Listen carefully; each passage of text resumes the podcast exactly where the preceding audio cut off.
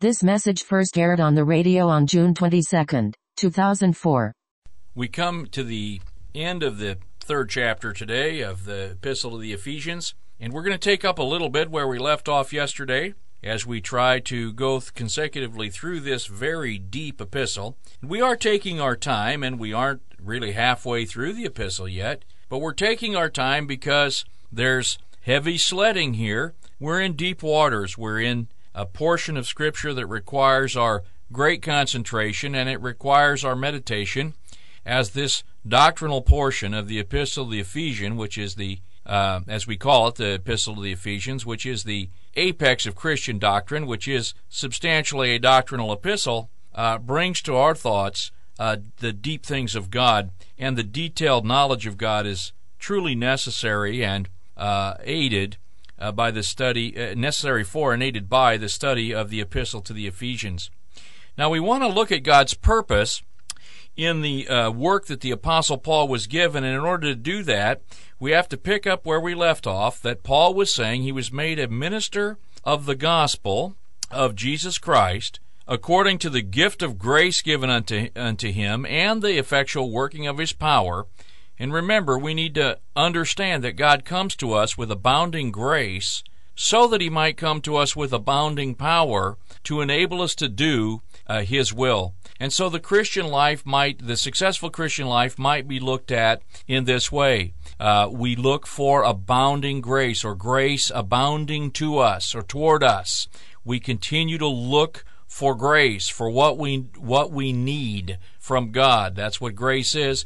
His great grace to us, uh, to and also His power uh, to us, because though we have great grace, we still lack power, and so we also look for His power. Now, what is the purpose of His grace and power?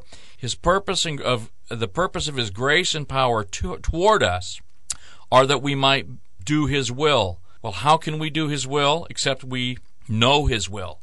That's why the Apostle Paul said that and prayed that we would be filled with the knowledge of God's will for ourselves, in order that we would then be filled with the Spirit of God, which is to say, that we would be fully graced, that we would use the grace of God and depend upon the grace of God uh, that is for us to do that will, and that we would depend upon the power of God to do that will. And that's what the apostle says I was made a minister. He knew the will of God. He knew the abounding grace of God, and he knew the effectual working of his power. All this in Ephesians 3 7. Unto me, who am the least, less than the least of all saints, and of course he classed himself as less than the least of all the believers because his background was that he haled the believers and dragged them into prison and so forth. He persecuted the church in fact, he was in agreement with the murder of Stephen, and so he classes himself less than the least of all saints, and not, not only all saints, but immediately in view, of course, as he was less than the least of all the apostles. He was so regarded that way, not by God, but by men. That's what he's talking about here. Uh, he says, I'm the, le- the less than the least of all saints, but unto me is this grace given verse 8, that I should preach among the Gentiles the untraceable riches of Christ. Now, let me pause for a moment about riches. And I, I think that I'll just use the opportunity to talk about riches because, well, one, it's what you're interested in. It's what almost everybody's interested in is riches. Now, it just happens that in our generation, the whole world is given over to the pursuit of riches. It's not that much different than any other generation. I guess it's just a little more obvious to me. I don't know if that's because people changed or because I just uh, have my eyes open.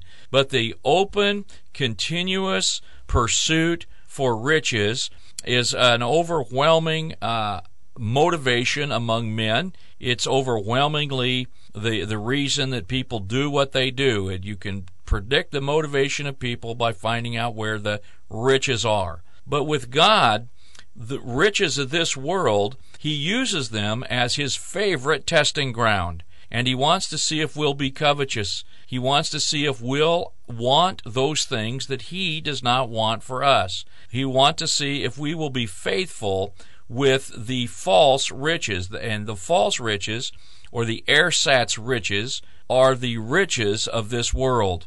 God uses them to test us. That they're great testing ground. And so now those are traceable riches, those are accounted for riches. But these which he was given, because God counted him faithful, are the untraceable riches or the true riches of Christ. And let me assure you that if you're unfaithful in the false riches, the ersatz riches, then God will not count you faithful to entrust you with the true riches. Why do you think that there's so much ignorance of the Scripture around when there's so much abundance of time and materials to learn it? Well, let me tell you, it has a lot to do with the riches of this world. But to Paul was given uh, the job of preaching among the Gentiles the untraceable riches of Christ, and to make all see what is the dispensation of the mystery. Now, dispensation is something biblical here. Uh, the dispensation of the ministry, the dispensation of the grace of God, verse 2, verse uh, 8,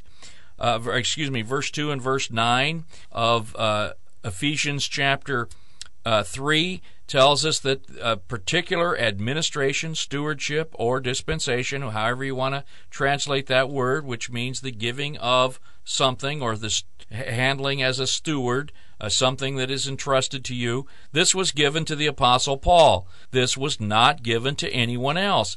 This dispensation or administration of the mystery of the church, which is his body, was given to him to disclose at the exact proper time, and the exact proper time is when he is the prisoner of the Lord, uh, the prisoner of Jesus Christ for you Gentiles. And now is the right time to disclose this mystery, and so he's disclosing it here uh, in full, uh, whereas before he had disclosed it only a little. Uh, we looked at that last time in Romans 16. Now he says to make all men see what is the uh, what is the dispensation of the ministry, or all see. Well, the context here of all is believers.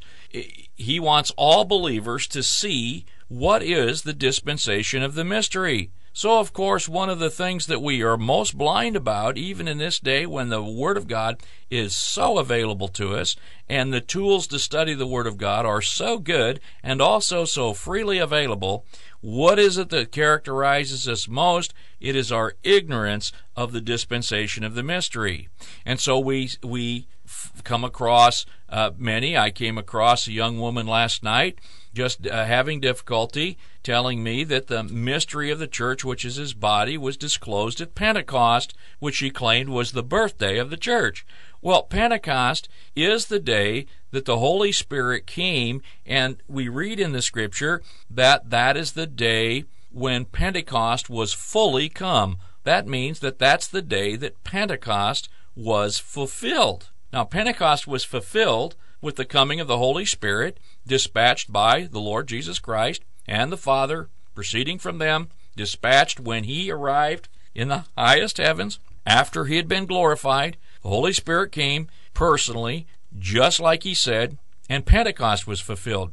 That was a series of fulfillments as the Lord Jesus Christ had fulfilled Passover, he had fulfilled first fruits, uh, he had fulfilled the feast of the unleavened bread, and now here uh, the, the, in the sending of the Holy Ghost, Pentecost was fulfilled. Those first feasts, which spoke of future things, uh, first four of seven feasts, were f- fulfilled at the moment that Pentecost was fulfilled. That fulfilled the this the springtime or the first four feasts. The last three feasts of the feasts of Israel are yet to be fulfilled. The the feast of trumpets, the day of atonement, the feast of booths, uh, this, uh, or tabernacles, however you care to describe it, these will yet be fulfilled uh, with Israel, and all of these are fulfilled in the context of Israel. The Holy Spirit came to all Jews assembled in the upper room. These were believing Jews, and immediately they went out and gave a message to the rest of the Jews who were gathered together at the Feast of Pentecost, explaining to them concerning the Lord Jesus Christ and the coming of the promise of the Holy Spirit as an offer, a genuine offer of the kingdom of the heavens and the kingdom uh, that was promised to Israel was being made to the nation of Israel for them to reject. Now, that's what they ended up doing. That's what we have now. And of course, God opened up a new dispensation, a dispensation of the mystery. And all of us are supposed to see that. That God opened up a new dispensation, the new dispensation of the mystery, where there is no distinction between Jew and Gentile, where there is a new creation in Christ, and all of us are supposed to see that. That's what it says in Ephesians chapter 3, verse 9. On the other hand, we have so many who have taught for many years, and some of them uh, eminent Bible students, and some of them reasonably good Bible students in different ways, teaching us that Pentecost is the birthday of the church. Well, what church are you talking about? Are you talking about the church at Jerusalem? If you're talking about the church at Jerusalem, okay, I kind of understand what you're saying there, but why are you saying that when in fact it was the fulfillment of the feast of Pentecost? That that that that, that, that Pentecost was fully come, and that it is Jewish in nature, that fulfillment, and that the church while in view because it's coming, that it did not happen to the church, especially the church which is Christ's body. That is a mystery that is that is not able to be made known until the Lord frees the apostle Paul to do it. Now, certainly it wasn't known in Acts chapter 2 when the Holy Spirit first came and fulfilled Pentecost because the Apostle Paul was in enmity against the Lord Jesus Christ at that time and wasn't even introduced to Christ until Acts chapter 9. So, these are detailed things that we need to see and acknowledge. And of course, Satan and his enemy and our enemies, enemies are arrayed against that teaching. And what does it end up doing is it ends up confusing the church with Israel. Then the church wants to replace Israel with itself.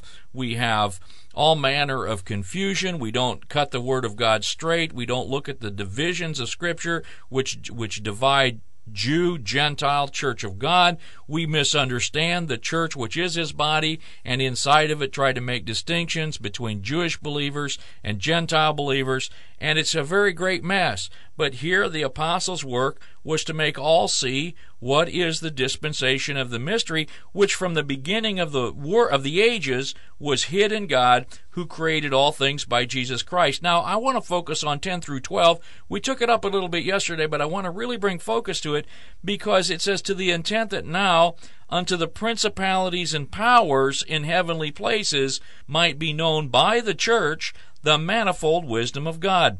Now, here is picked off two of uh, some entities in the earth or in the heavens to, to whom God has something to say, and they are principalities and powers.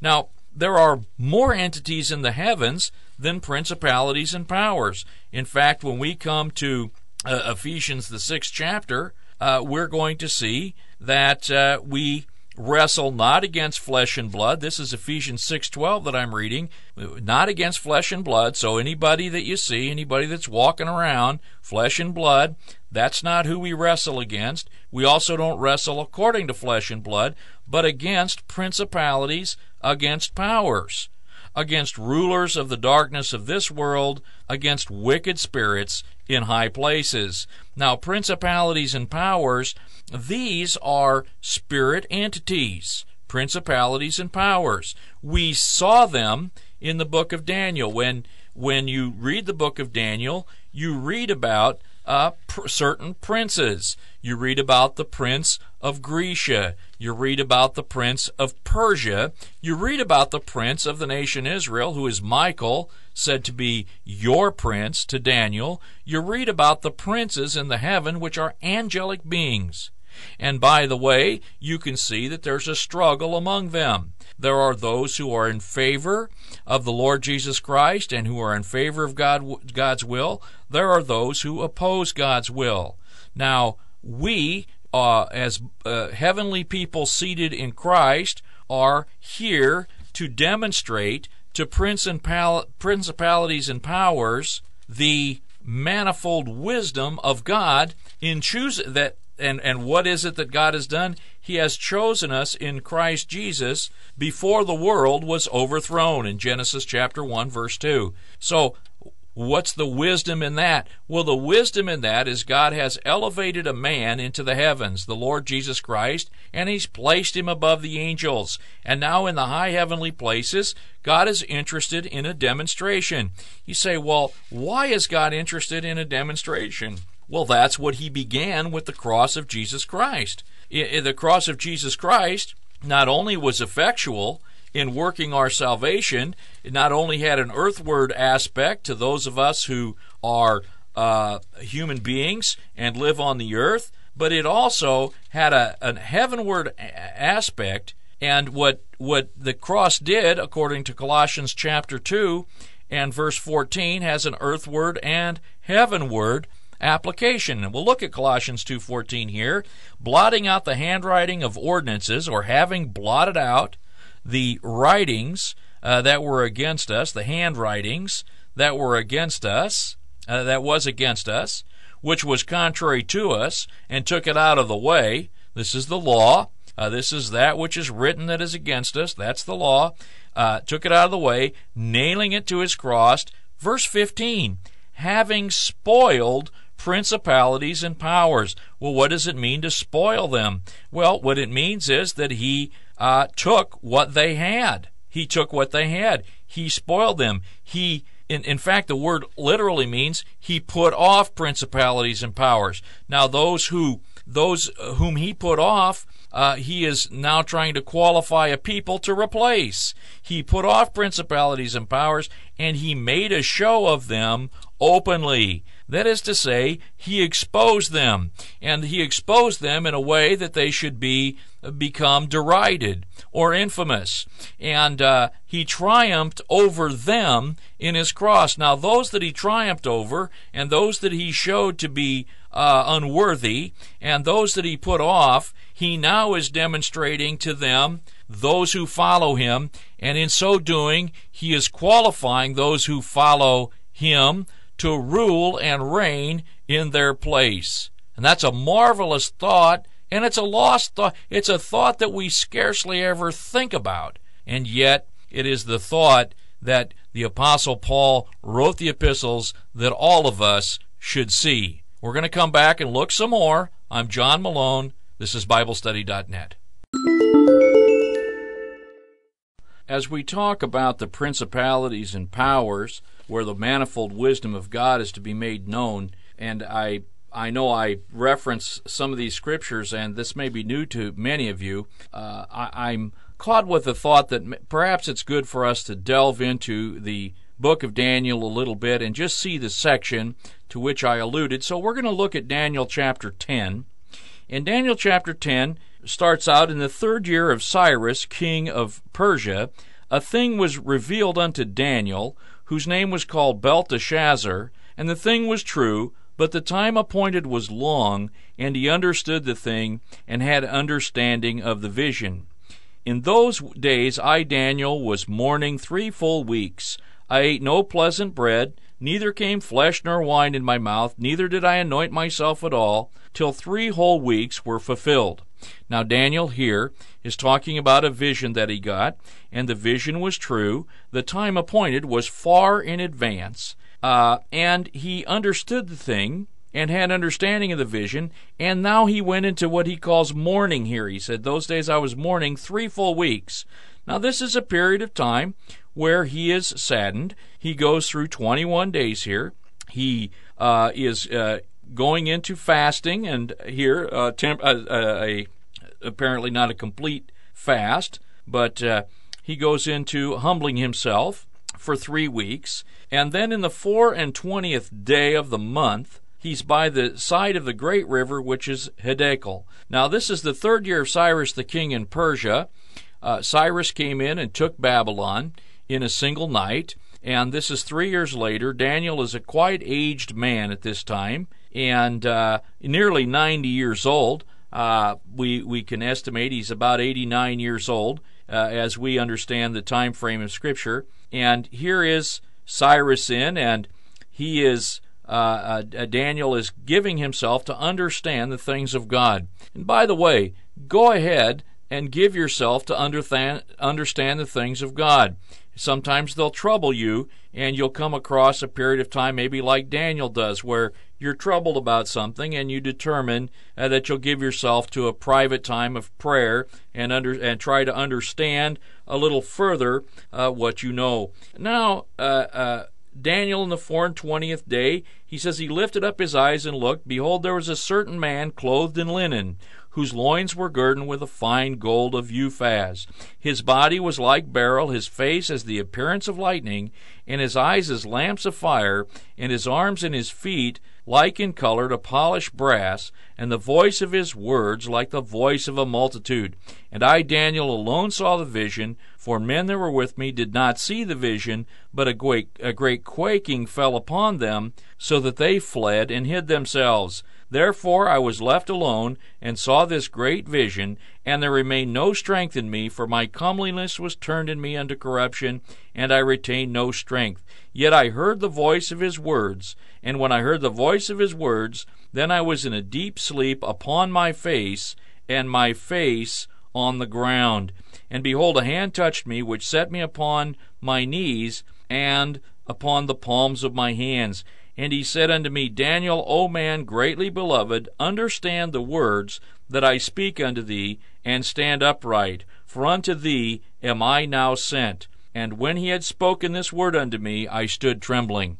Well, there's a lot to be said here, but let me just say that Daniel has this marvelous visitation here. Uh, this is uh, uh, could be a theophany. Uh, this is uh, uh we won't we won't go into the details of who he saw here, but we're going to go into the details of what the message given to him is here, where he says uh, in verse 11, and he where he writes in verse 11, and he said to me, "O Daniel, a man greatly beloved." First of all, let me tell you that Daniel won an accolade. Abraham won an accolade after he sacrificed Isaac uh, on the altar, and in in Genesis uh, chapter 20 3 when he took Isaac up uh, for sacrifice, then he received an accolade. And we learn that in the book of James, where he Abraham believed God, uh, that had been done already, and it was counted to him for righteousness. And uh, Abraham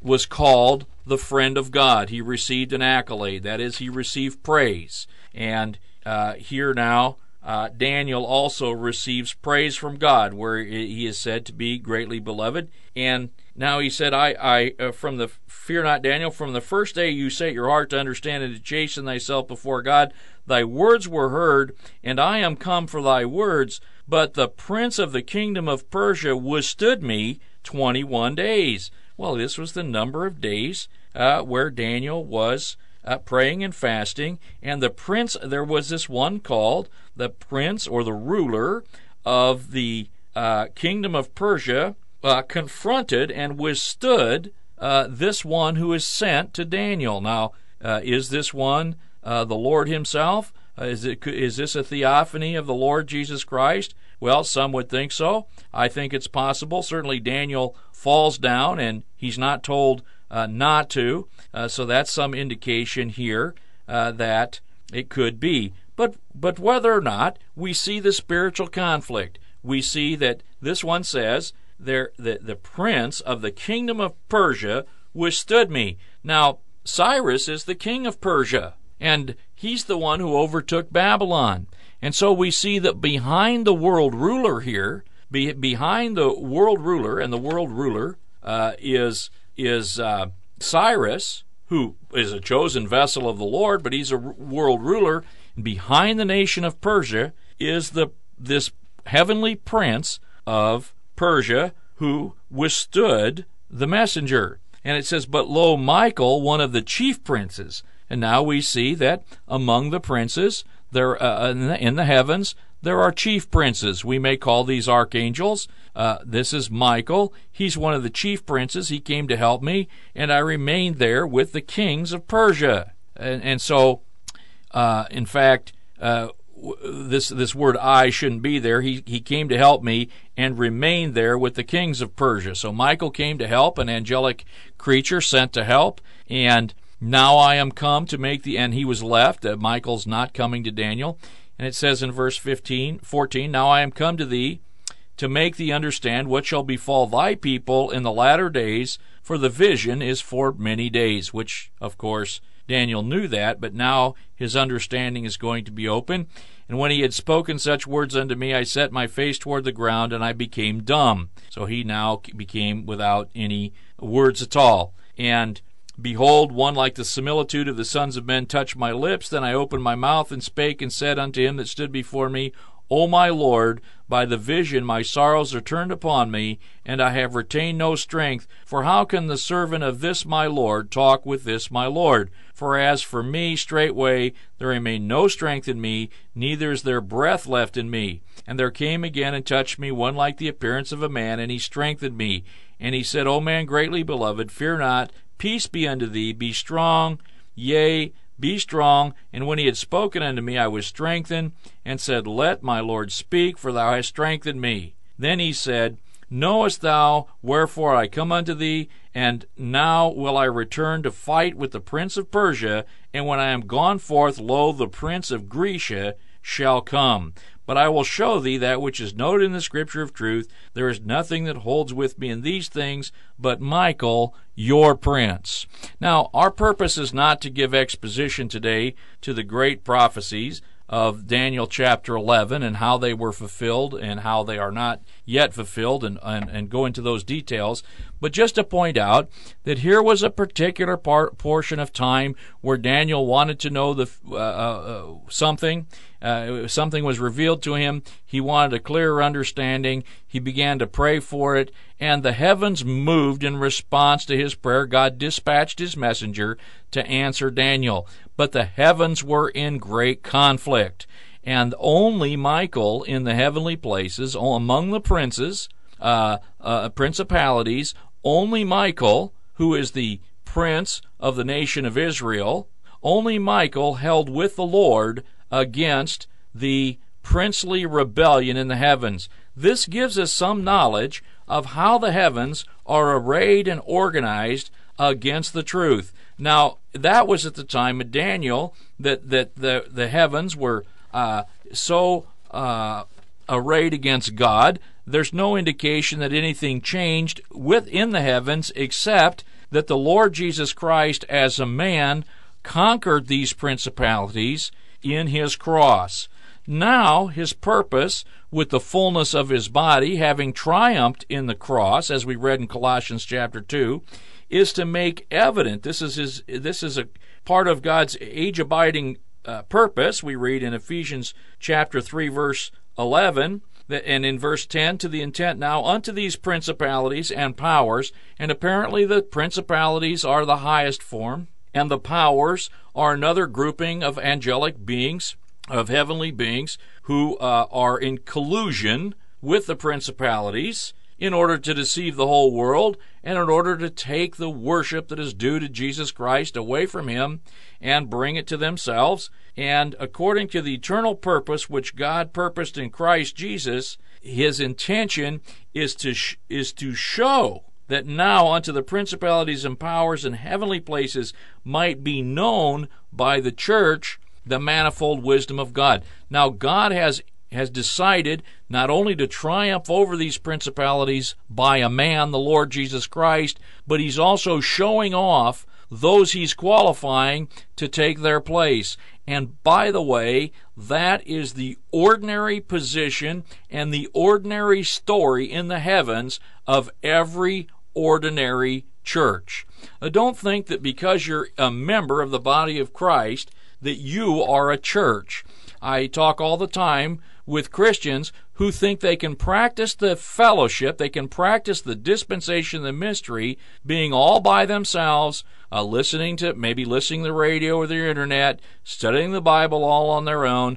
That's not what God has for us. God has wants and desires a local expression with gathered believers that whereby in the gathering of the believers he can show in the heavenly places these principalities and powers, these angelic beings, the great triumph that Christ has worked not only in his cross for him as the Lord Jesus Christ himself has been exalted to the highest place. That is true, but also that he is the head of a new humanity, that he is the head leading many sons to glory, and that there's a day coming, a certain day coming, when those principalities and powers who've been hostile to the Lord Jesus Christ since before the foundation of the world will be replaced by those chosen in Christ Jesus before the foundation of the world. Well, we need to hear this. We need to understand the grand drama of the body of Christ and that God has an intention way, way above uh, these things that we hear, the mundane things that we hear all the time. Not that there's anything wrong with feeding the hungry or clothing the naked, or are we clothing the hungry and feeding the naked? I think that's all tied up in government contracts at this time. But that God is interested in demonstrating in the highest heavenly places the manifold wisdom of God by the church. I know I'm spending a couple of hours here in the in Ephesians uh, up to the 12th verse of the third chapter, but this is really important stuff, my my friends, and this is something that is generally not spoken about, has been lost. It's right here in the Bible. It's been lost out of our Bibles because we're so busy talking about money and other mundane things. This is the eternal purpose which he purposed in Christ Jesus our Lord. Now, verse 12 In whom we have boldness and access with confidence by his faith. Now, listen, in order to show to the heavenly places the manifold wisdom of God, that's a far stretch from this earthly scene. Yet we have in Christ boldness. This is freedom of speech. This is in this is this is the inner boldness that this is the inner spirit working out in our lives, making us freely speak about the things of God. It takes boldness to live the Christian life. It takes boldness to declare the truths, these very deep truths of the Scripture, to one another and to the heavenly places, to the principalities and powers in the highest heavenly places. But we have boldness and access. Now, that is to say, we have personal boldness and we have immediate access. We have uh, introduction into the highest heavens and boldness, therefore, because of our Lord Jesus Christ. And we have also one other thing here. Uh, not only do we have boldness, and not only have we been introduced to these great principles and to this great purpose, which is called God's eternal purpose of the ages, but we also have a very confidence, a, a confident assurance because we have put our trust in our Lord Jesus Christ. And our access is disclosed not only in the death of Christ where the temple where the temple veil was rent top to bottom, but the scripture says we have a new and living way whereby we can boldly enter because the lamb of God is, is so powerful uh, the blood of Christ is so powerful that it is a freshly slain way. It is just as if the Lord Jesus Christ, just this second, triumphed over uh, those principalities and powers in his cross, spoiled them, brought them into shame, and this is the confidence and the assurance that we have in the victory that is our Lord Jesus Christ. Well, we're going to take up the rest of Ephesians chapter 3 when we come back. You're listening to BibleStudy.net. I'm John Malone. Now the apostle comes into the last portion of the third chapter the Epistle of the Ephesians, and he comes with some exhortations, and frankly, he comes with just doxologies of praise to the glory of our Lord Jesus Christ, because having written this marvelous and magnificent truth concerning the ages to come, concerning the heavenly sphere in which the believer uh, uh, walks and operates. Uh, this is about our day to day life. This is the position that God has given us. This is the walk God has given us to. He's prepared us with works.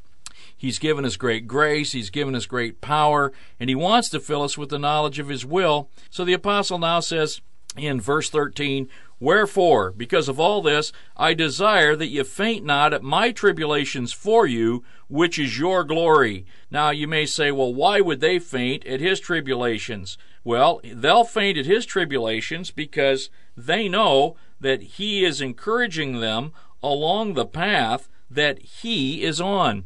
And he says, Look, I don't want you to be cast down at the tribulations that I'm in. And by the way, this, this happens to us. We'll see someone whose teaching will follow. We begin, eh, of course, God has ordained that those that we follow in life and that we're taught by in life, we should see something of their lives. This is what happens in the church. And even though not everybody who read this epistle knew the Apostle Paul personally, I'm sure there were quite many churches that read this epistle that never got to know him personally. At least they got to know him by his writings. They get to know about him by his teachings, and they hear about some of what goes on in his life. And of course, he's notorious at this stage in his life. He's notoriously imprisoned. And that could be a, a discouraging matter. You might be cast down about that if you don't have a heavenly perspective. You'll say, well, they finally arrested our leader, and he's, he's stuck in house arrest, and uh, what will become of him? Immediately the thought comes in, what will become of me? So he says, I desire that you're not cast down. That's literally what he says, that you faint not at my tribulations for you, which is your glory. He said, Look, my tribulations for you, this is the hounding that the same hounding that followed around the Lord Jesus Christ. This is the enmity that is against Jesus Christ, and it's foisted upon upon uh, us by principalities and powers in the heavenly places who don't desire to have their deal spoiled, even though they saw openly the triumph of Jesus Christ. It's one thing for Jesus Christ to triumph over them, it's a whole other thing for him to bring into play thousands, hundreds, millions, however many it is, of faithful believers who will supplant us which is what Jesus Christ is doing. Now he says, for this cause. For what cause? Well, for the cause of what he's just described. For the heavenly cause that, and program that is the eternal purpose in Christ to raise uh, humanity above the angels. For this cause I bow my knees unto the Father of our Lord Jesus Christ, of whom the whole family in heaven and earth is named. Now, we have a problem with this word family if we're not careful, we'll think that everybody in heaven and everybody in earth is in one big happy family. Or maybe we'll think that every one who is in heaven and in earth are uh, different, are, are who is good or who is according to the will of God is one family, and everybody who's against the will of God is in another family. But that's not at all what the Scripture's teaching. The Scripture is not teaching that the church is made up partly of uh, former Jews and former Gentiles, and then of different uh, a- angels that are in different categories. No, not at all. But really, instead of the whole family, this is of whom every paternity in heaven and earth is named. And that is that God as Father, God is eternally the Father. And as the Creator of all things, He is the Father of all living beings. And we're learning about two different classes of living beings here in Ephesians chapter 3 principalities and powers. When we go to the sixth chapter, we'll read about a couple of others. Uh, we will see that there's not only uh, prince and principalities and powers, but the rulers of the darkness of this world, wicked spirits in high places. When we look back in Daniel, we saw that among the princes were also chief princes or archangels.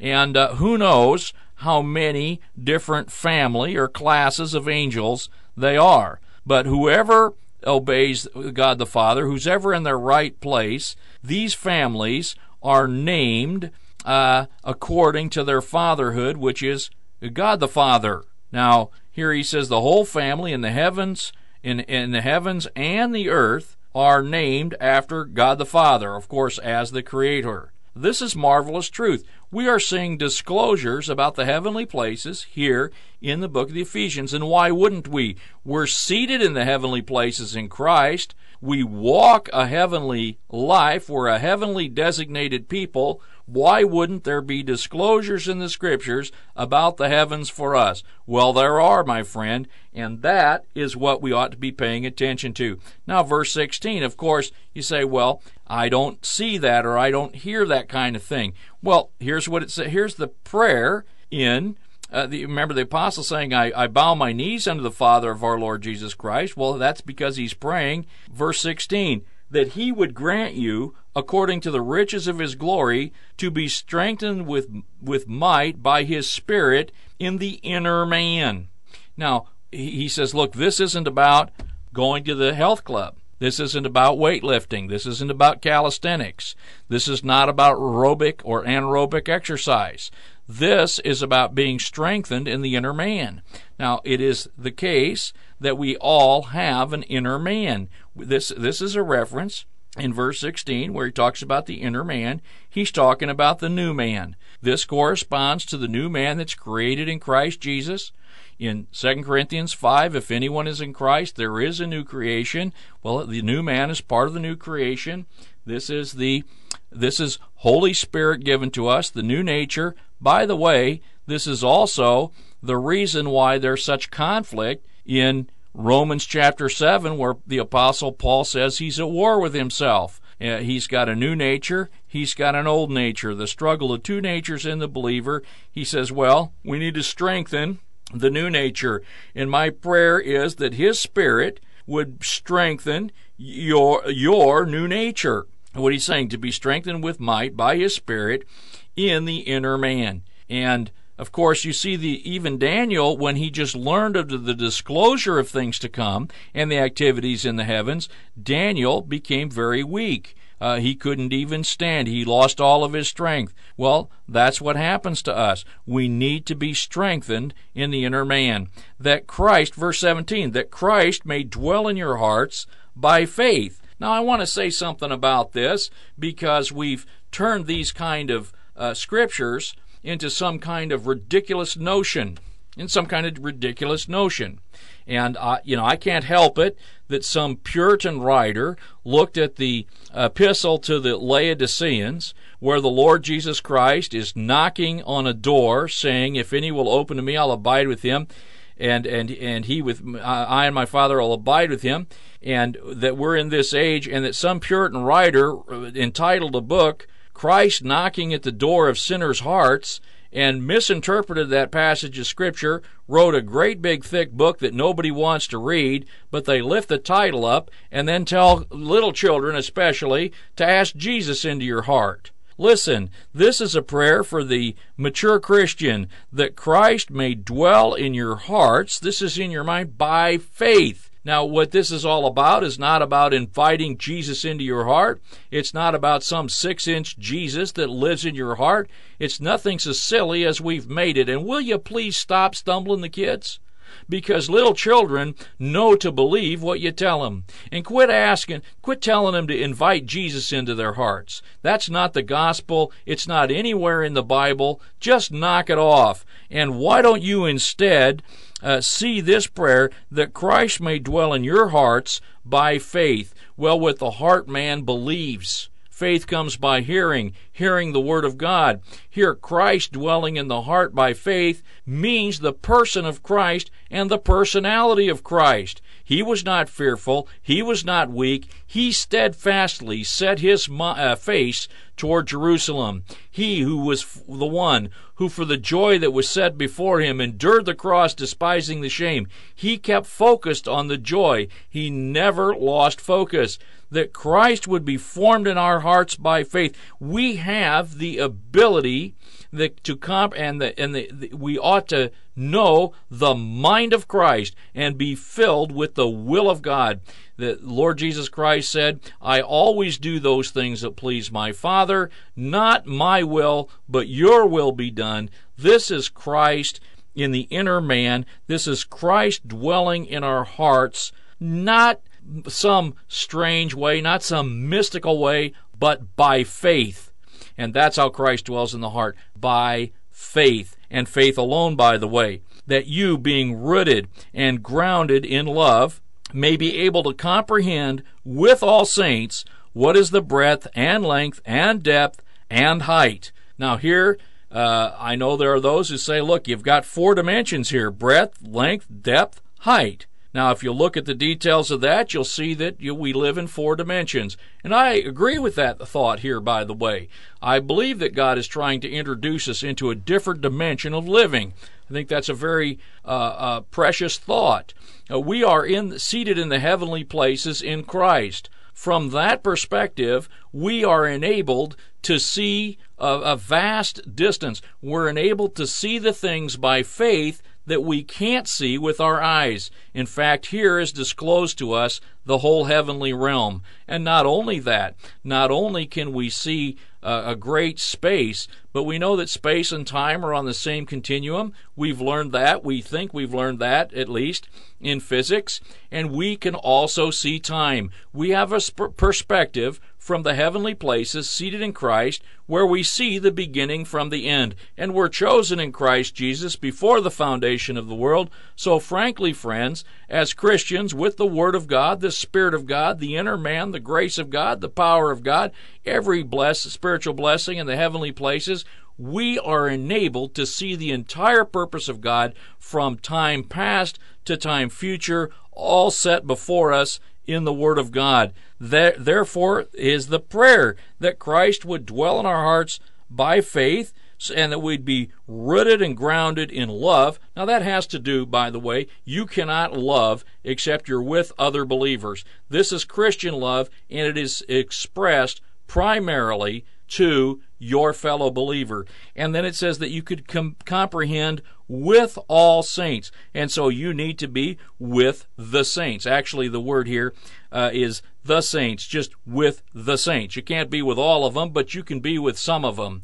And I know the old saw, and I understand the truth of it. Oh, to be above with the saints in love, that would be glory. But to be here below with the saints that I know, that's another story. I get that. I know as you become familiar with your brothers and sisters, it's hard to keep a heavenly perspective because they have this same conflict of the old nature and the new nature going on that you have. But here it is with all saints or with the saints that you would be able to comprehend with the saints. Listen, you're not going to comprehend with the saints unless you are with the saints. So don't go to some radio church, don't go to an internet church, don't go to the bedside Baptist church uh, get yourself in a local church. You say, well, uh, there isn't one. Well, God will raise one up for you then.